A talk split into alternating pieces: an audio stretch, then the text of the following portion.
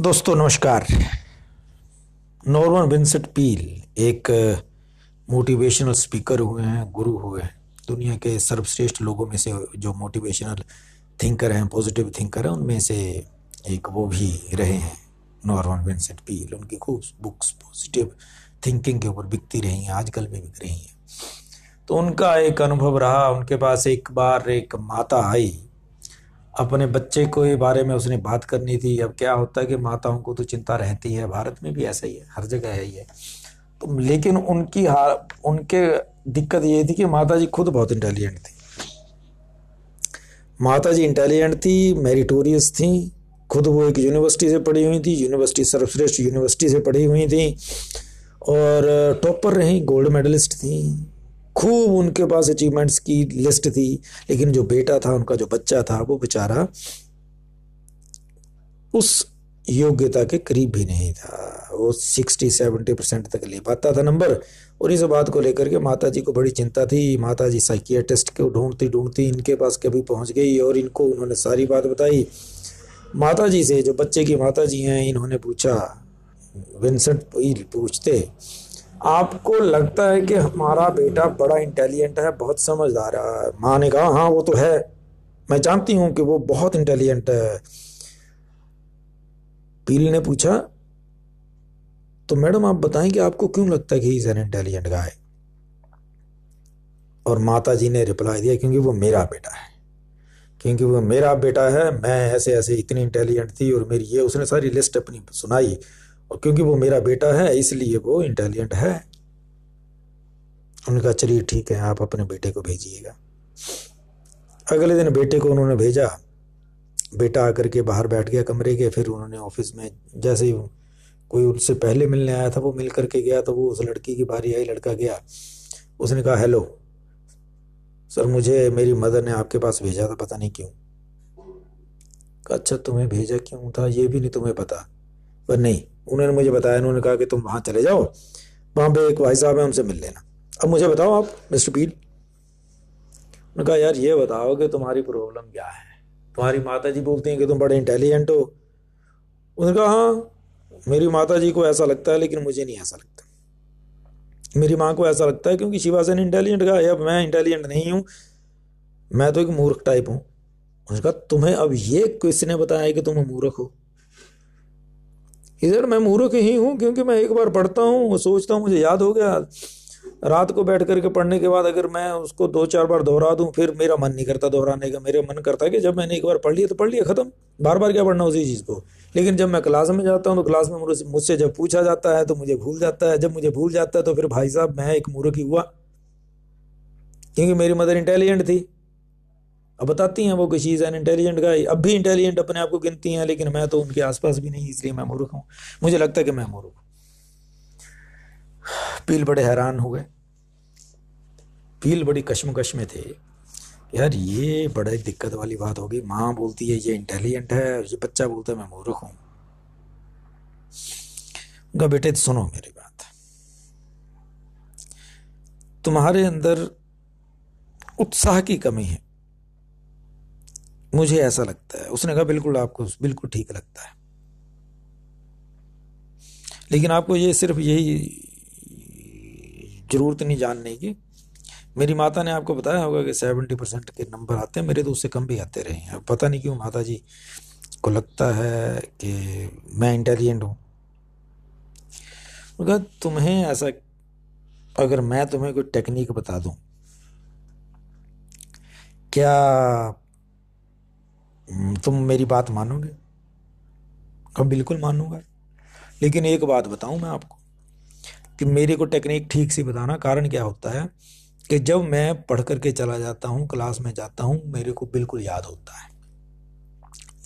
लेकिन उसी जब मेरे से कोई पूछता है, एकदम से मैं, जब मेरा दिमाग ही जम जाता है।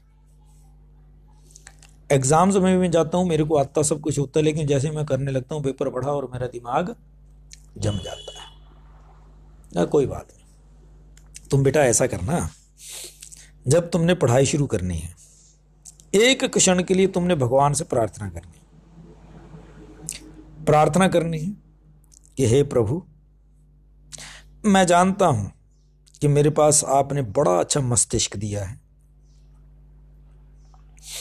और मैं जितना भी कार्य करता हूँ उस काम को करते समय मुझे ये महसूस होता है कि मैं सर्वश्रेष्ठ हूँ। इतनी सी प्रार्थना करनी है। ठीक है जी। इतना बोल करके बेटे, तुमने क्या करना? बिल्कुल रिलैक्स हो जाना। और बिल्कुल आराम से अपनी पढ़ाई करनी है। और ये मान लेना, इमेजिन करना कि जो भी तुम पढ़ रहे हो, वो तुम्हारे दिमाग में उड़ करके जा रहा है। याद रखना तुमने एक बार ही पढ़ना है। अगर मन करे तो दो बार पढ़ो, बस एक बार पढ़ना तो एक बार ही पढ़ो। लेकिन इस ध्यान से पढ़ना कि जो जो पढ़ रहे हो वो सीधा दिमाग में जा रहा है। ऐसा मानना, एक ही रीडिंग में इतने ध्यान से पढ़ना है तुमने, और उसको फिर विजुअलाइज कर लेना। याद रखना, ये विजुअलाइजेशन से होगा कि तुम सोच रहे हो कि देखो ये किताब के शब्द मेरे, ये ये वाला शब्द इस मेरे दिमाग में है, ये ये ये ये सारा मटेरियल चला गया मेरे दिमाग में। जैसे हम लोग कंप्यूटर पे देखते हैं ना, डिलीट मारना हो तो। अगर, है? जरा जरा जरा जरा जरा back back back back back back back करते एकदम से सारा करके। तो एकदम से मटेरियल चला जाता बाहर। डिलीट होता चला जाता है लिखा हुआ सारा मटेरियल वैसे ही। आपने क्या सोचा ना कि ये मेरे दिमाग में आ रहा है, लिखा जा रहा है एकदम से। जैसे कंप्यूटर ऑन करते हैं तो एकदम से आता नहीं था पहले पहले। वो सारी लाइन्स आ रही हैं देखो देखो तो सारा मेरे दिमाग में छप गया। अगले दिन जब तुम स्कूल जाओ बेटा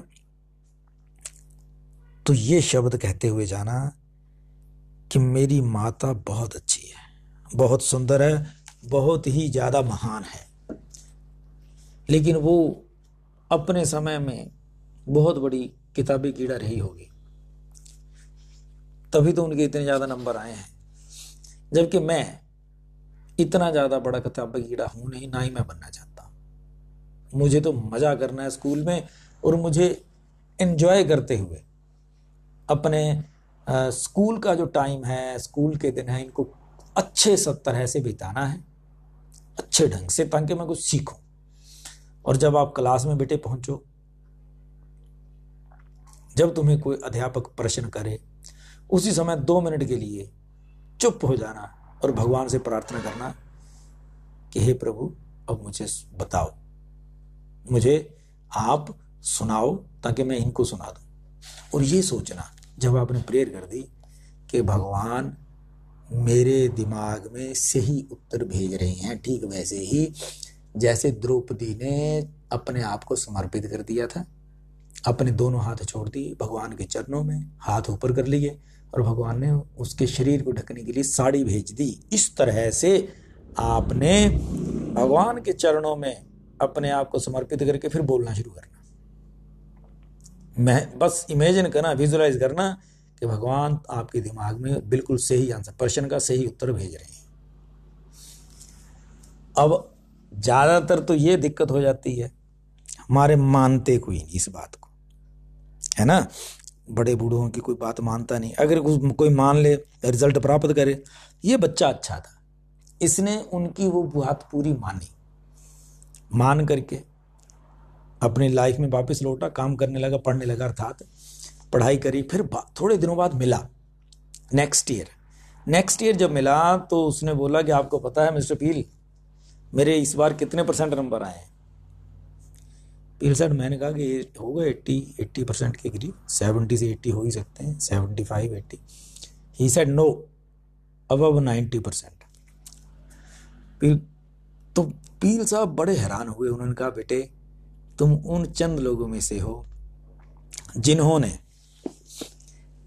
एक आजमाई हुई टेक्निक को जीवन में उतार लिया क्योंकि बड़े कम लोग हैं जो किसी की बात मानते हैं, किसी की शिक्षा को मानते हैं और फिर उसके ऊपर असल, अमल करके असल जीवन में उतार लेते हैं।